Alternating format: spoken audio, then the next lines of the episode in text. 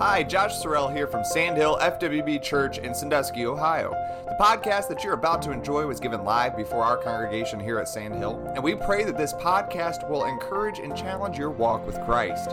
For more sermons like this, as well as additional Christian content, visit our website at www.sandhillfwb.com or check out our social media pages on YouTube and Facebook, keyword Sandhill FWB Church. May God continue to richly bless your journey every step of the way. When Jesus came into the coast of Caesarea Philippi, he asked his disciples, saying, Whom do men say that I, the Son of Man, am? And they said, Some say that thou art John the Baptist, and some Elias, and others Jeremiah, or one of the prophets. And he saith unto them, but whom say ye that I am? And Simon Peter answered and said, Thou art the Christ, the Son of the living God. And Jesus answered and said unto him, Blessed art thou, Simon Barjonas, for flesh and blood hath not revealed it unto thee, but my Father which is in heaven. And I say unto thee that thou art Peter, and upon this rock I will build my church, and the gates of hell shall not prevail against it. And I will give unto thee the keys of the kingdom of heaven. And whatsoever thou shalt bind on earth shall be bound in heaven, and whatsoever thou shalt loose on earth shall be loosed in heaven. Let us pray. Lord, I thank you for this day. Thank you for this service. Thank you for the wonderful singing, Lord. We've heard the great testimonies, Lord. Thank you for your goodness upon us. And Lord, I pray that you would open our hearts right now, that we would receive your word. Uh, Lord, my heart is stirred. I pray that, Lord, I would not get in the way. And I pray that no, no distraction, no hindrance would, would take our attention away, but we would be attentive to your word and what you have to say this morning. I pray in Jesus' name and amen. This is a very uh, pivotal text of Scripture. It's a very huge text of Scripture. It's a very important text of Scripture. Uh, um, but let me just uh, give you where we're going this morning. If you have the notes, the title of the message is What is Church? What kind of a question is that? Now, Interesting thing happened. I, I, have been totally fascinated by it. This Wednesday, this last past Wednesday, we it just seems like it's just been really, really building on Wednesday night. But we started quite a while back a, a study on uh, basically what is the gospel. Now, we're we're teaching this on a Wednesday night to people who have been in church for 50 years. Why do we need to hear about the gospel?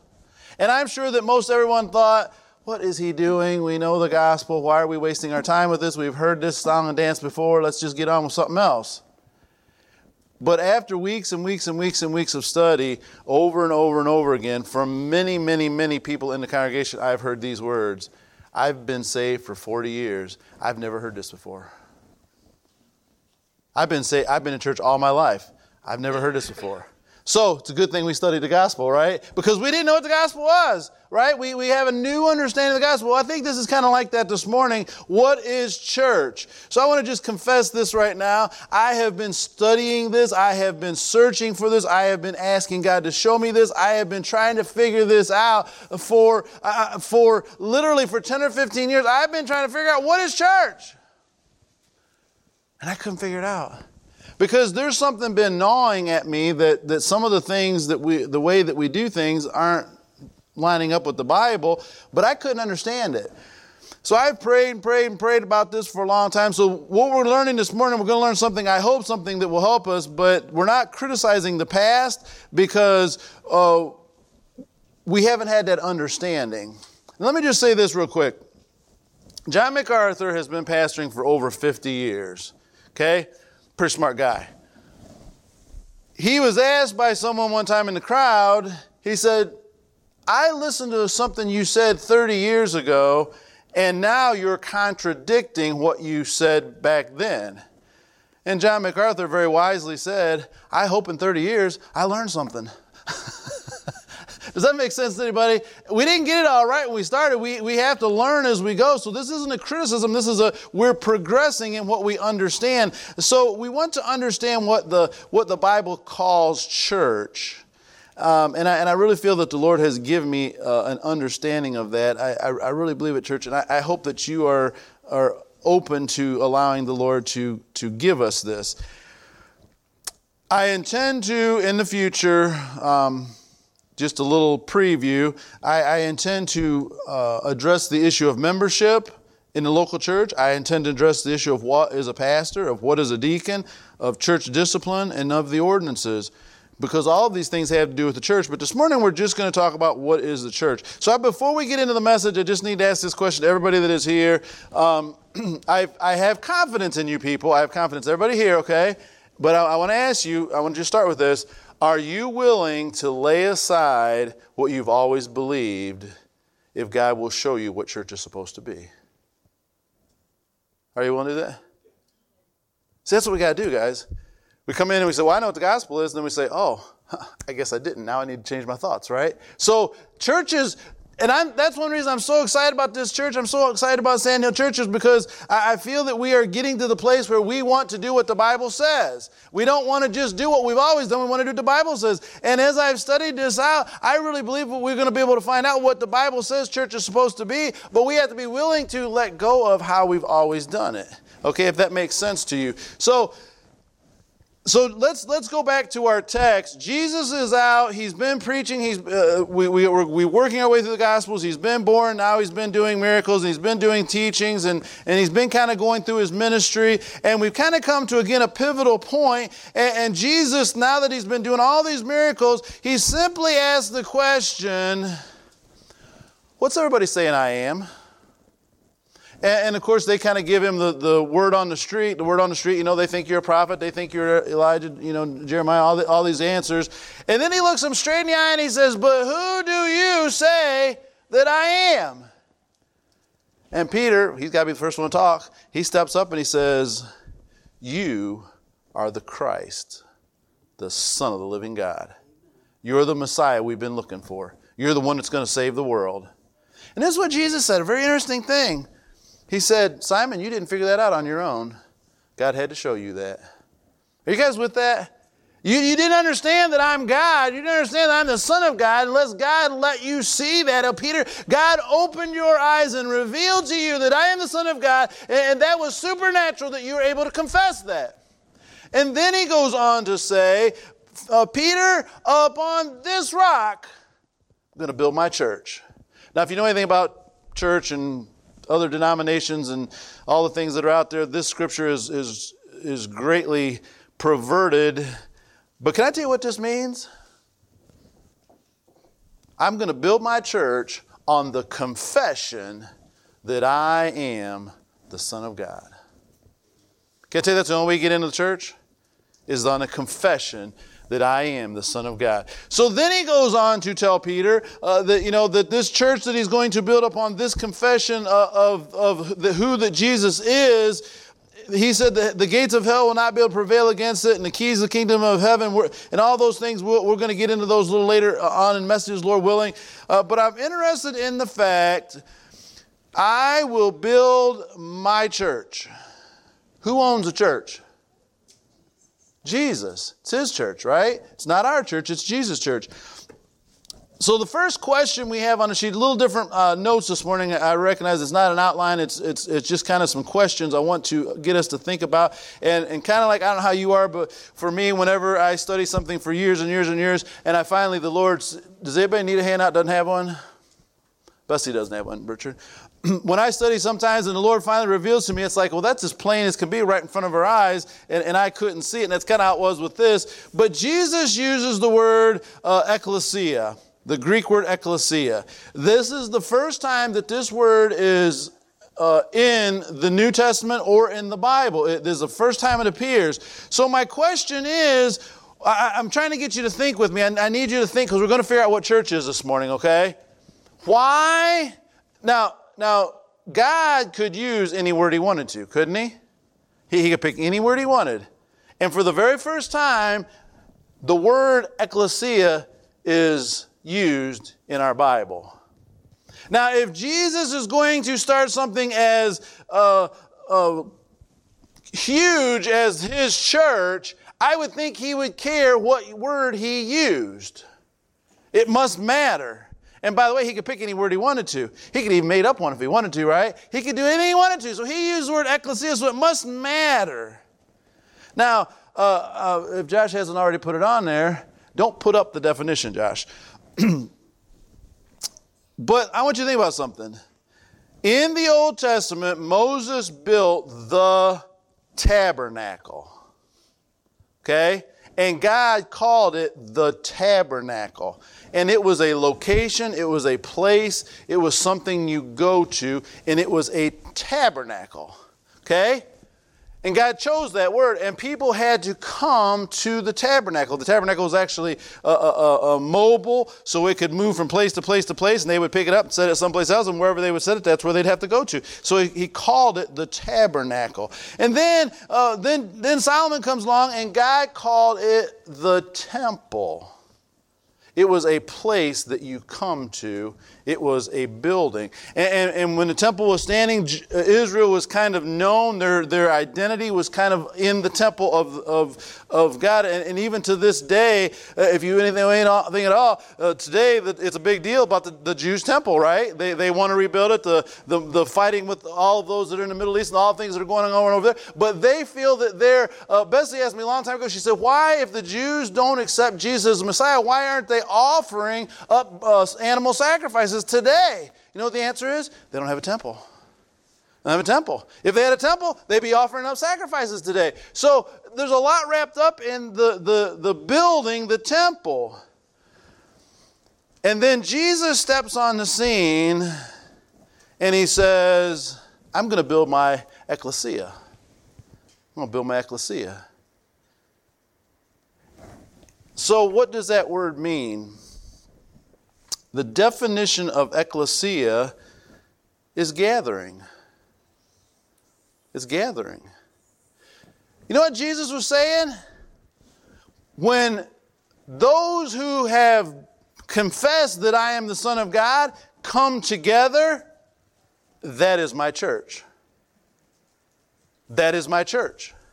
I did an interesting thing. I doubt any of you will do it. It would really be good if you did it, especially if you're a preacher. But I did this this morning. I, I got on my uh, uh, concordance my, on my phone and I looked up the word ecclesia and I went, and this is the first time it appears, but I went through and traced it all the way to the end of Revelation. So every, I think it's in there, I don't know, 50, 60 times. If you look up every single reference in the New Testament to the word church, to the word ecclesia, every single time, you, you will be amazed how it changes your thoughts. It, it you take out the word uh, church church and put in the word gathering.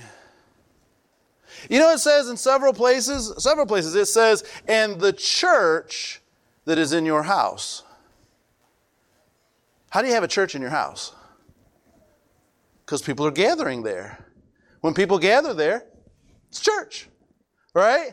So it's a church. It's a gathering of God's people who confess that Jesus is the Christ. So Jesus intentionally used this word, I believe, to teach us a lesson uh, on what church is. Church is, and I know it's been many times it's been said, but church is not this building. Listen, when we are at the quarry in Castalia, we are the church.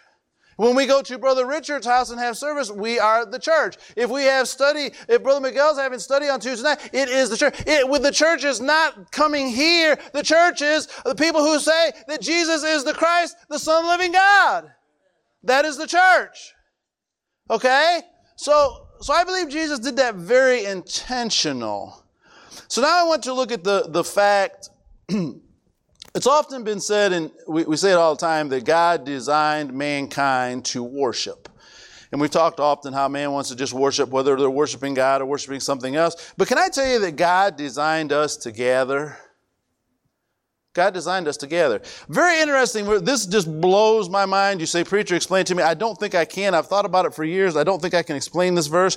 But in Genesis 11 6, uh, the, the, the people come together. Now, this is an evil thing. The people come together and they say, We are going to, we're going to all come together and we're going to build a tower all the way to heaven. And this blows my mind. This is what God says 11 and 6, Genesis. and the Lord said, Behold, the people is one, and they have all one language. In this they begin to do, and now nothing will be restrained from them which they have imagined to do. I can't even explain that to you. They said, We're going to build a tower to heaven. God said, We got to go down there and stop them, or they're going to do what they said they're going to do. Does that blow anybody's mind? Now, what's the point of that? I know the Tower of Babel was evil. I get that. God dispersed. I, I get all that. But what's the point? When people come together, things happen. This is a horrible, horrible, horrible illustration. Uh, it's a horrible illustration, but there's a point to it. Do you realize that Adolf Hitler, as wicked and evil as he was, he figured out something? If you can get everybody to do the same thing, great things can happen. Are you getting this? When people come together, listen, it's something that it's it's a it's a it's a mankind thing. When people come together and you can convince them to go in the same direction, great things happen. And that is what the church is. And so the world has figured this out. Uh, we have bars and clubs and sports. You know why I, I, really believe this? A lot of people, you know why people like sports? I hear people at work all the time, aside from all you people in the church. I hear people at work say this all the time. Guys I work with, my daughter's in baseball. It is costing us, it is breaking our budget. It's costing me a literal fortune. It's taking up every minute of time. It's just complain, complain, complain, complain. But they're there, they're, they're, they're there every single possible time the doors are open for sports. But you know one of the great things you get out of that?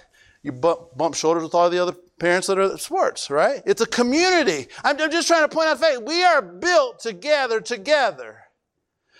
And the church is an illustration of that. But of all of the ways that we gather together for evil, the church is a gathering together for good.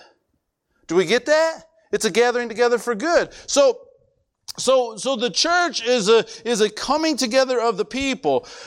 So question number three, to everybody that is here, I, I really want you to answer this question. How would you answer the question, what is the church? So if I was to give you a piece of paper right now, or if I was to ask you everyone to hand forward, pass your notes forward, how would you, you say, Pastor, I've been in church 50 years. Of course I know what the church is. Well, write it down. Tell me, what do you think the church is? What, why do you think we're here? What is the church? Because I just be honest with you, your pastor who has studied the Bible very diligently, been in church all my life, did not know what the church was until probably this past week.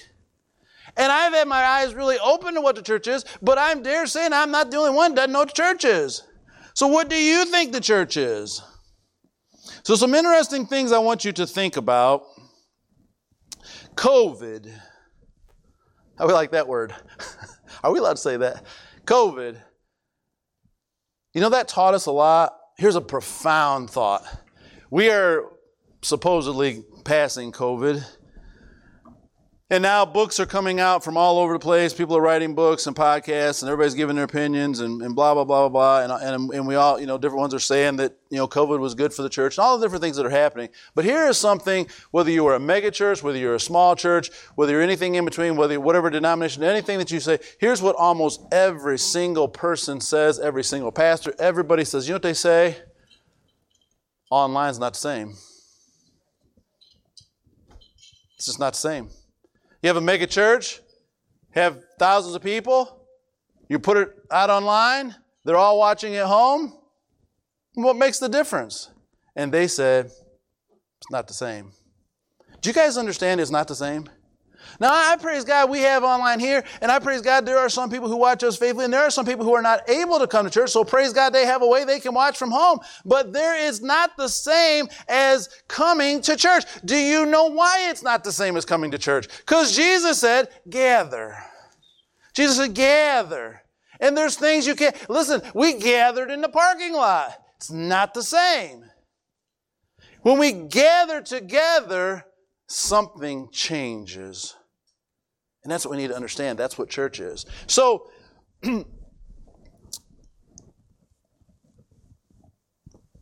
some of you may write down that preaching is what church is. Church is about preaching. Preaching is pretty important. Maybe you write down that, that church is about learning the Bible.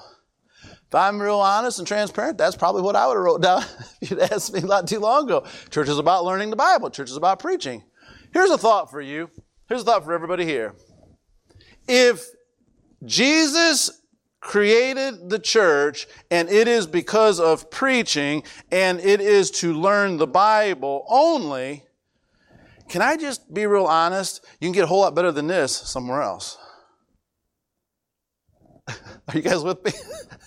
I guarantee you there are podcast, TV shows, and, and, and online services that are way, way better Bible teachers than what you're going to get right here. And there are way better uh, preachers and more eloquent speakers and people who can teach you far more than you will here. So, so, and, and by the way, if, if it is just about preaching and learning the Bible, we, we could put somebody much better on the screen who could teach and preach much better than I can, and, and it would accomplish what God made the church be if it's about learning the Bible. But that's not what it's about. Now, that's part of what it's about, but that's not all of what it's about. But can I say this? Um, biblically speaking, if you have the best preacher on the planet and we put him on the screen every Sunday, he cannot give you what I can give you. Because I am a real person. I am a human person. I am not a this is not a performance. This is not a, a, uh, a professor in a class. This is a human interaction. If you go back to the book of Acts and you study out the book of Acts and how they did things in the Old Testament, people always say they want to be old fashioned. And I think that what we think is old fashioned, we need to be way more old fashioned than that. And that is go back to the book of Acts. But you go back to the book of Acts and you study out what church was. It was literally a coming together of people into one location. And yes, they would study the Bible. And yes, they would pray. And yes, they would do Christian things. And yes, they would eat. But they came together. And what does it say? And they had all things in common. That's what church is. And I think we've kind of fig- I think we've kind of got mixed up, and we think that church is coming to a building, putting on our Sunday clothes, and I did my duty, I did my thing, and now I can do the rest of my life. I was thinking this after the Lord. Brother Richard said something yesterday to me. He had no idea what I was going to preach about. Um, I about jumped out of the truck, Brother Richard, when you said it. I took him to his house, and he come back. We was pulling back up into the ministry building, and he was just making small talk, and he said, Brother, Pastor, he said, doesn't it just overwhelm your heart? All of the parking lot was almost completely full. All of the people that are here working on camp. And he said, Pastor, they want to be here and they want to do this. And I said, This, you have no idea what that does for this preacher's heart. See, it's coming together. It's coming together. And, and, I thought this, I've been studying this for a long time trying to figure it out, and I couldn't. I laid down last night. I, I got home and I was just kind of overwhelmed with the whole thought of, of everything. And I got home and I thought to myself, I understand what church is. And it was like the Lord said, but you couldn't have accepted this 10 years ago. Sand Hill couldn't have accepted this 10 years ago because we thought church was something totally different. But now, what we do now, what do we do, people? We have accidentally become the church. We've accidentally did what the Bible said. We've accidentally made church about us coming together. And can I tell you, if we're putting, if we're putting together camp stuff, it's the church. If we're out back eating together, it's the church. When we come together, it is the church. And we've accidentally made that our lives. Do you guys see that? We didn't even do it on purpose. We weren't even trying to be obedient. We just accidentally became the church. Do you guys see that? We say all the time, we say this continue. I don't know if it's getting across or not. I got a few of you with me. We say all the time, Sandhill's not like other churches. And I think that's true. But you guys see that in, in Free Will Baptist churches and in, in, in so many churches, church is something you do on Sunday morning. It's something you go to. It's something that you check off your box. It's something God said you're supposed to do. And it's not coming together. It's not your life. It's not everything. It is something you do on Sunday morning. Do you understand how that doesn't line up with the Bible at all? You know what they said? You know what they said in the book of Acts? And daily. How many knows how often daily is? it's every day. It's every day. Daily. How many of you re- are recognizing this church is starting to take over our lives daily? It is, it is who we are. It is gathering with other people who say, Thou art the Christ, the Son of the living God. Guys, this is church. And, and it isn't this building. Listen, they take this building away from us. We can. I know that we. I may we, we may be sentimentally attached to this church, but there may be a day when we move somewhere else. There may be a day they take this building away from us. Does not matter. They cannot stop the church because the church is us gathering together. Amen. That that that's that's gathering. That's gathering together. We'll, we'll sit in a we'll sit in a gazebo and we'll sing Amazing Grace, right? Uh, but but the, but the, the gathering together is what makes the church. Some may say worship is, is what church is about. I just like to go to worship. I like to hear good singing. I think we, I, I was going to say this and I, I, had to kind of take it back, but I think you can go somewhere else and find much, much better preaching. I, I just think that's just obvious. I know I'm just partial, but I don't know if you can go somewhere else there better singing than what we got because I just think we have the best singing, right? Honestly, I do. I don't. I, I, I have a hard time thinking you go somewhere else here better singing. But but the case being, you can sit at home, flip your TV on, and hear good singing that worships God, and you could uh, see worship going on.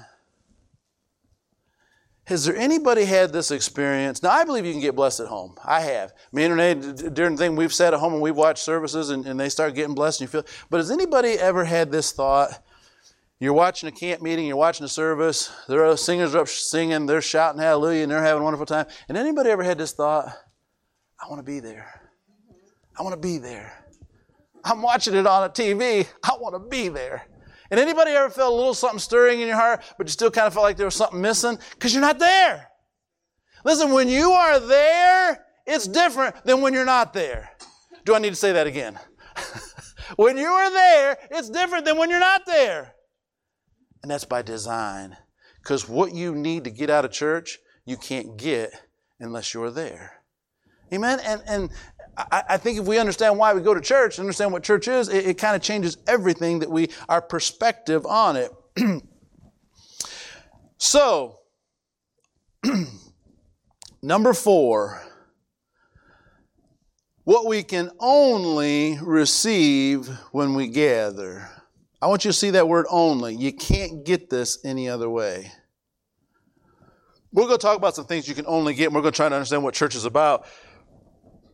I, know I've said this a lot lately, but I don't preach much about you need to come to church anymore. I don't preach that much anymore. But how many of you can recognize, Josh touched on this a little bit in Sunday school, but how many of you can recognize that if you've been here for 15, 20 years, how many of you recognize that there are people that didn't want to gather and they're no longer gathering at all? Do you guys get that? When you don't want to gather, you'll stop gathering. And people have come to this church and thought, I'll be here on Sunday morning, I'll do my duty, I'll go about my life, and they're not here anymore. And there are people who said, I don't want this to take over my life, and they're not here anymore. And there are people who, who think that, that, the church isn't supposed to be about us all being together, but they're not here anymore. Because there is something about being here. It does something to you. Are you guys with me? I like it when Kevin amens me. Amen. All right. That's, that's, that's awesome, isn't it? Thank you, Brother Kevin. I'll, I'll pay you for this later, all right?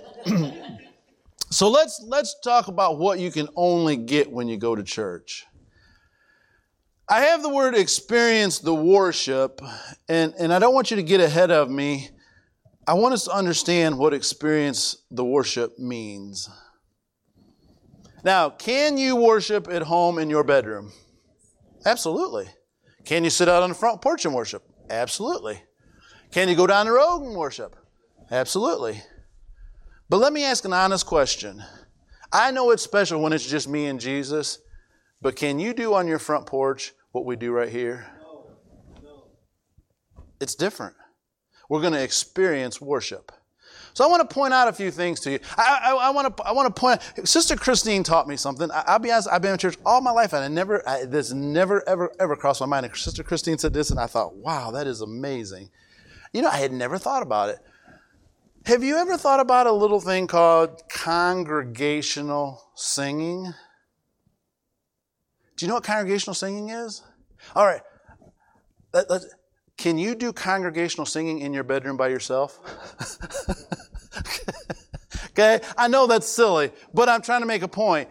When you hear the voices of your brothers and sisters singing together about your Lord, that's something you can't get if you're not here. If you're like me and you can't sing very good and you don't want to get in front of everywhere they can hear you, you can sing to the top of your lungs in congregation because you're covered up. Amen. But we get to sing and I get to hear my brothers and sisters singing about Jesus and it is precious. It is something that we can only get when we gather. Now, when you're in church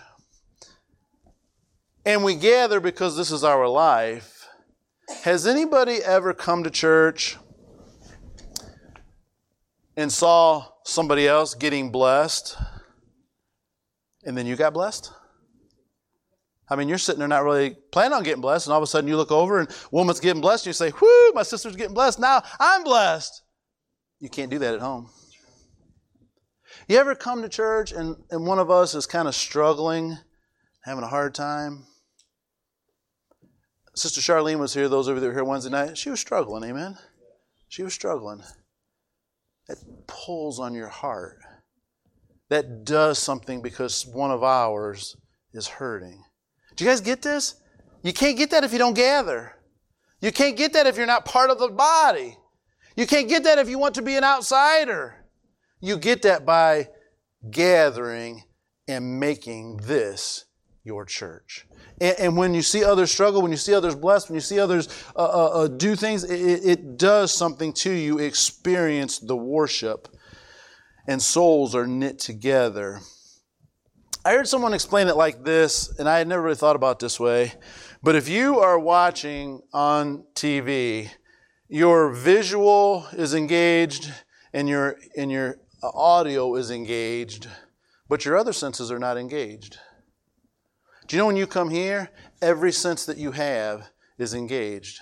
including your emotions, right? Everything is a part of the service. You, you, can, you can you can feel what's going on. Uh, you can sense what's going on. Uh, you, you, can you can even smell. You, you can everything. All of your senses are all engaged because we're all here together. And a TV monitor, you can't do that. See, there was the thing when we when we were all doing the live stream and views were through the roof and it was just phenomenal and everything. And then there was a lot of preachers saying, "I didn't say this about you guys." But there's a lot of pastors saying, what if they don't come back? They enjoy watching it at home so much they can drink their coffee, sit in their pajamas, and watch the sermon and then go on their business. What if they never come back? Now, I never thought that about you guys. But here's what every church is finding out if you love Jesus, you came back to church because you can't get what you need watching TV at home. Amen? Because it's a gathering. Because Jesus set it up that way. Let's go on to a unique love. I, I picked that word in, uh, on purpose because love is kind of thrown around kind of lightly and, and maybe it doesn't always mean a whole lot, but can we agree at the Sandhill Church that we have a unique love? Can I just say I love you guys? There, there's nobody here that I don't love. I'm talking love you with all of my heart. I love you guys. And, and I believe that it is a mutual love. I, I believe that we love each other. I, I believe when we hug one another's neck and we say, I love you, it's not a superficial love. It's not a shallow love. It is a genuine, unique love that you just can't get anywhere else. And listen, you can go to a bar, you can have your bar buddies, they'll say, we'll always be there for you. And I believe there is a love that is there in that bar. You can join a club, you can go to the sports, you can do all things. But how many of you will agree there is a unique love in the house of God you can't get anywhere else?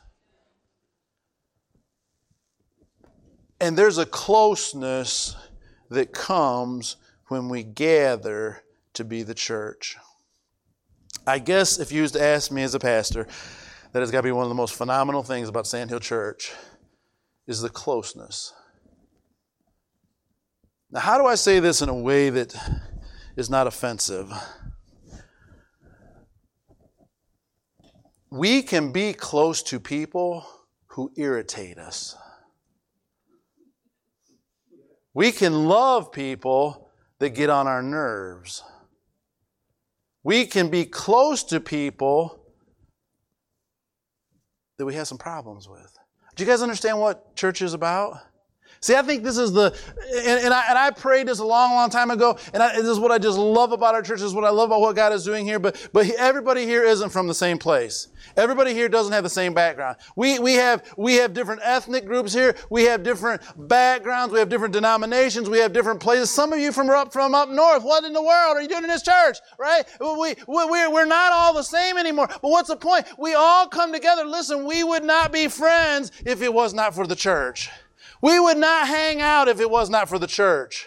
But because of the church, we love each other. We want to be together. Do you know how strange of a thing it is? And I think because we're missing what I'm preaching this morning, but do you know how strange of a thing it is that young people want to be around old people? Listen, that never, ever, ever happens. It's just, that doesn't happen, right? Unless you're ecclesia. Because ecclesia is coming together.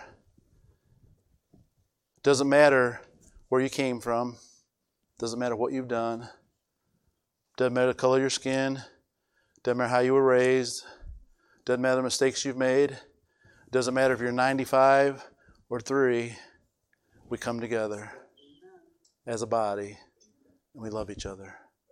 That's the church, people. That, that is the church. That, that, is, that is what Jesus meant when he said, I build my church. this sounds really, really corny. This is super, super corny. And I'm kind of embarrassed to say it, but I feel like I need to say it. So I don't believe I'm off base. I believe the world's off base. But Hallmark and Hollywood stole a word that I want to bring back into the church. And you're going to think this is very, very corny, and so you're just going to have to set the world aside and Hallmark aside, or else this isn't going to work for you. But we have this word, and it is called soulmate.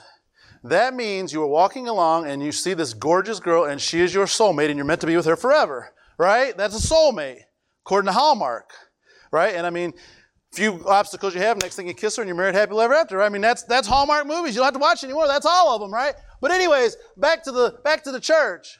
I know this sounds corny, but I believe it is biblical, guys. You guys are my soulmates. My soul is connected to your soul in a supernatural way. Listen, we all have this outside thing that we carry around that it gets in the way of everything, but my soul is knit to your soul. We are soulmates. And in a romantic way, I can say Renee is my soulmate, but in a biblical way, I can say all of you are my soulmates because our souls are knit together, because we all say, Thou art the Christ, the Son of the living God. You are God, and we will follow you forever. now, this is a big one. This is a big one. Uh, see, seeing faults. I did not realize this I have preached around here many times about excellence. I believe we ought to be excellent. I believe we ought to do our very, very best. I try to do my best. I try to study. I try to do everything I can. I, I always tell the boys, we got it. We're going to do this right. We're not going to do it. I, I, I'm not backing up on any of that. But how many of you know? Listen, it's okay to amen. It's okay. How many of you know that if you come to Sandhill Church regularly, you're going to see the pastor mess up? He's going to say the wrong word. He's going to stumble. He's going to stutter. He's going to say it wrong. He's going to spell it wrong. He's going to, he's going to do something wrong, right? That's going to happen. Those of you that have been coming a long time, you've listened to a lot of really, really bad messages from me. But you kept coming back because we ecclesia. When Josh is up here teaching, you know, I, I, have this enjoyable thing that for years and years and years, I was the only guy in front of everybody, and everybody got to make fun of all the mistakes I made. Now Josh is up here. It's just great. Because now he makes mistakes and we all get to back and make fun of him, right? And, and when Josh is up here singing a congregational song and the words aren't even remotely close to what's in the book, it's all right, right? It's great. It's just a great thing. What I'm saying is we're, we're people. We are people. When you get up to testify, I don't know how many of you have said these stupid words. When I stand up to testify, I get my words mixed up. Who cares? We're talking about Jesus. You don't have to be given a professional speech. We're talking about Jesus. I'm just saying there's something about being real. Bessie wrote something, I think it was Pastor Appreciate something, but Bessie said this, I have never ever forgot it. And I, and I really think this is this is really this is really it. She said, about me, Bessie said, Well, you're not perfect, but you're perfect for us. You know how good it is to know that when I really, really flub up, I still get to be your pastor? When I do something really stupid and everybody knows I did something really stupid, you guys still love me? Do you know how good it is to get up here and, and, and sing or teach or preach or anything you do and you don't do it right, but you know they still love you? Can I tell you if this was a performance, I'd have been gone a long time ago? If this was about being an eloquent speaker, if this was about being the greatest, I would have been gone a long time ago. But this isn't. This is ecclesia. This is ecclesia. This is coming together and being real. But here's something that we need to understand. What is the benefit of being real?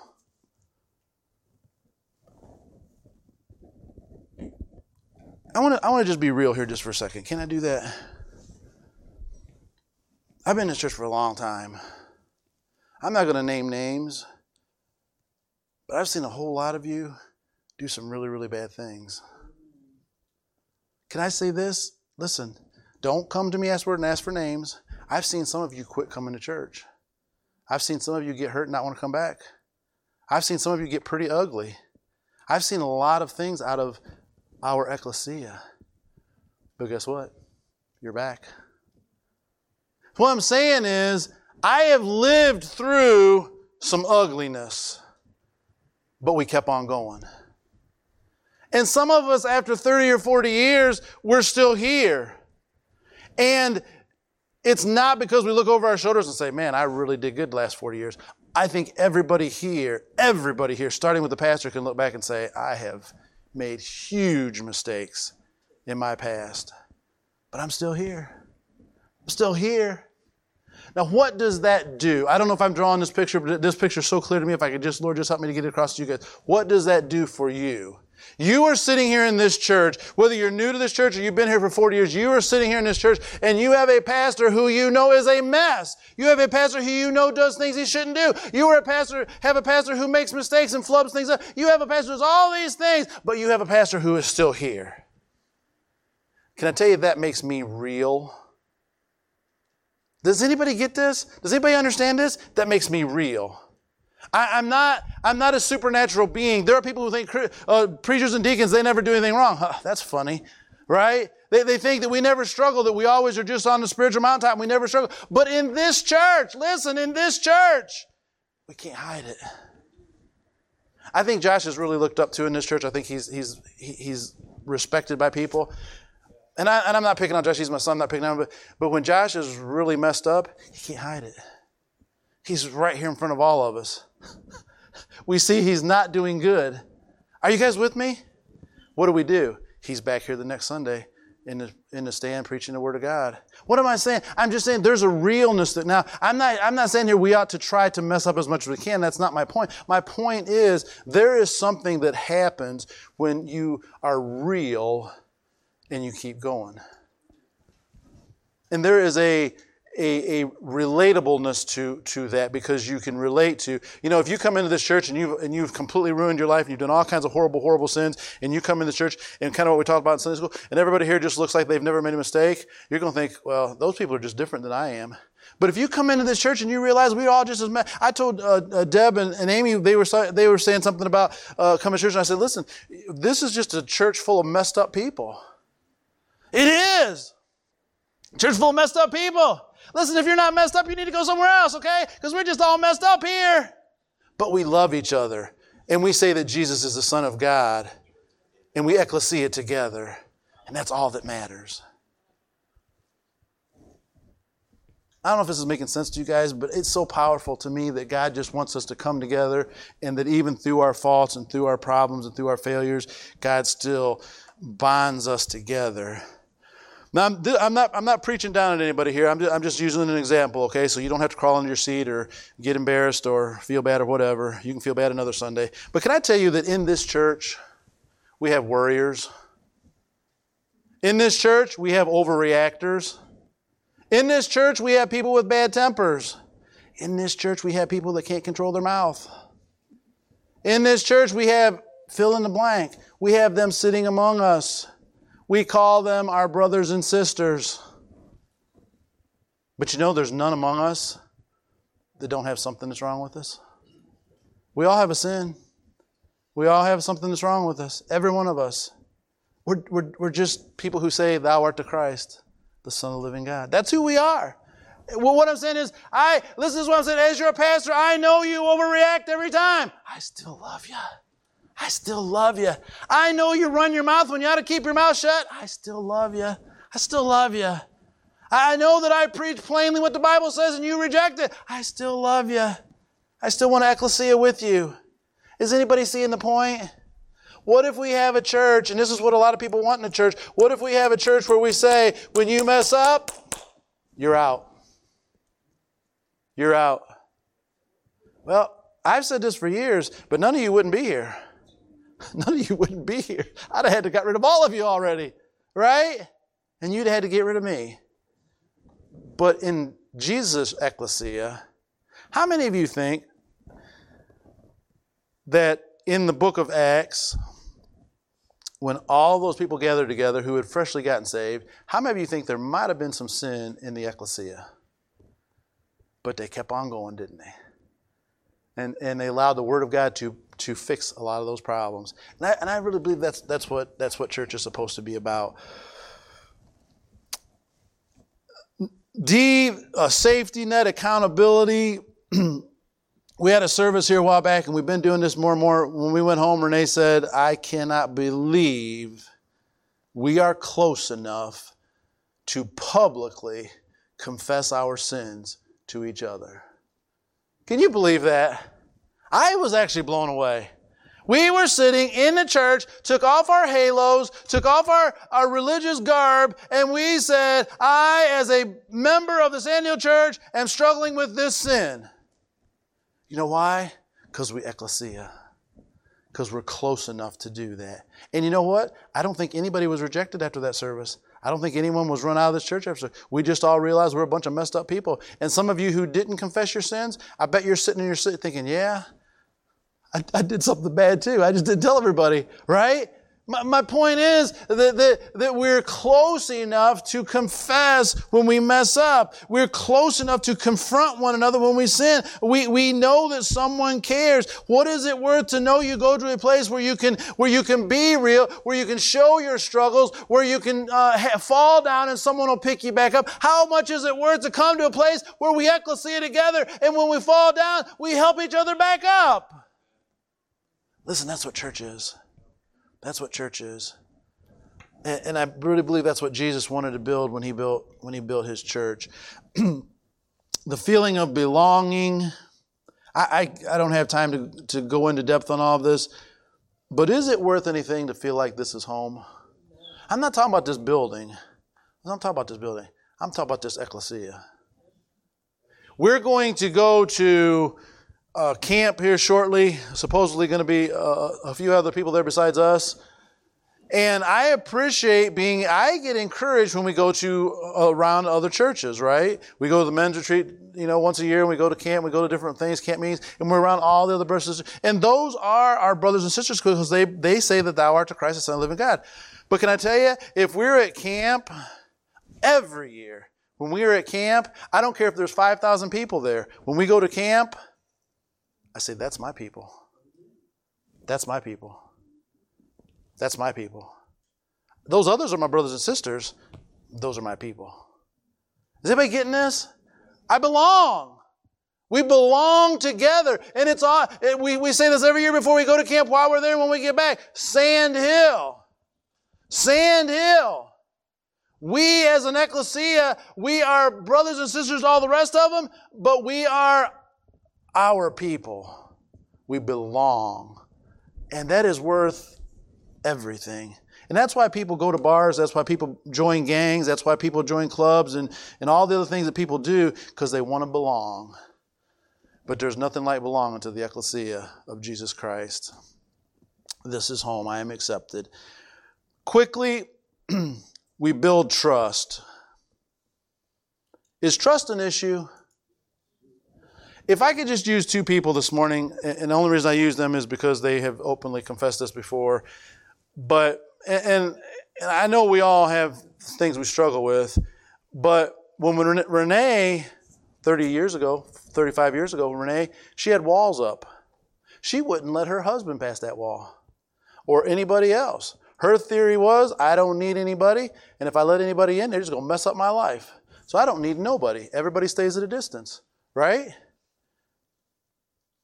It took trust to say, I'll open the window and let someone in. And now she's taken down the walls. She realizes she needs each other. Sister Bessie, come to this church.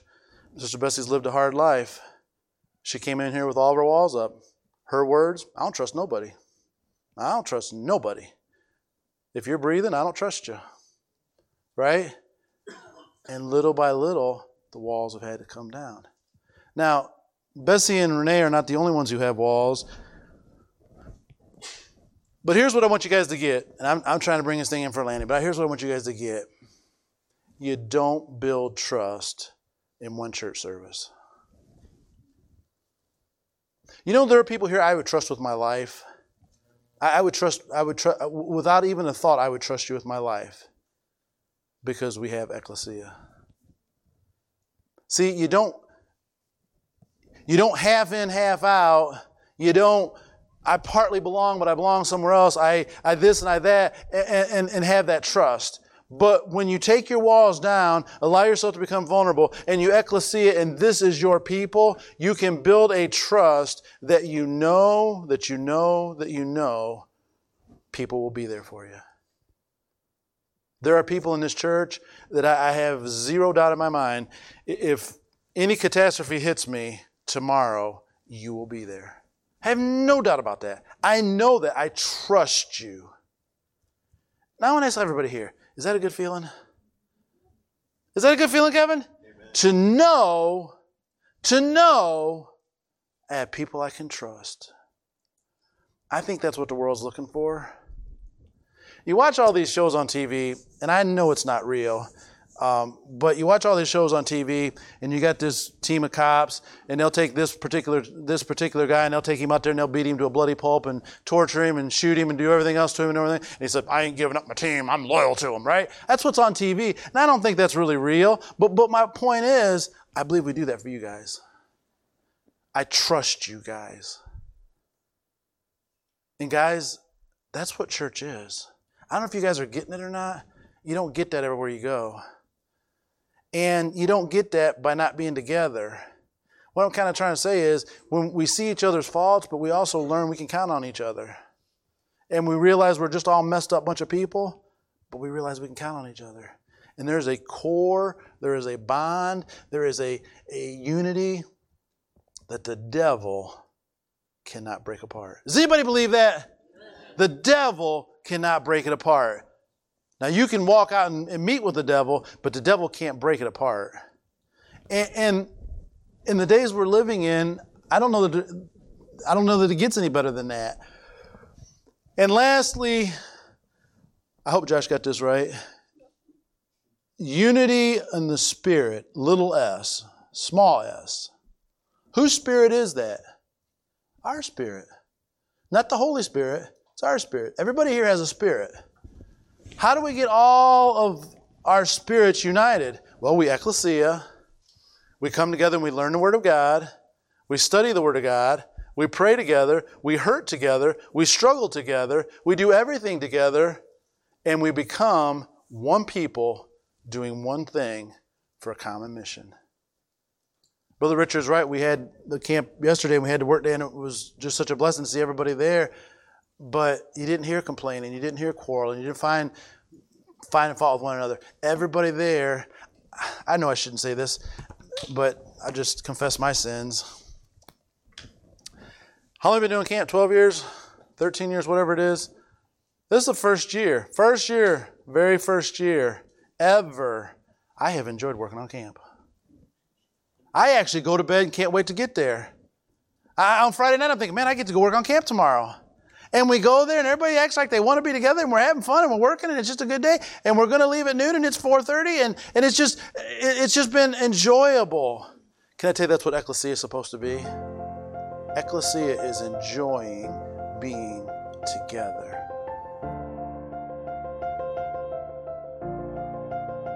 We pray that this message has stirred your soul as you continue on for Christ. If you've been blessed by this sermon, we encourage you to share this podcast with others that we may together embolden each other for the kingdom cause. To listen to Sandhill Sermons live, you can join us Sundays at 11 o'clock on Facebook and YouTube. You can also find additional content such as our Steadfast Studies podcast or the NOYC Godcast for Youth, provided by Sandhill for spiritual growth of all ages. These can be found at sandhillfwb.com or on all major podcast platforms. May God continue to richly bless your journey every step of the way.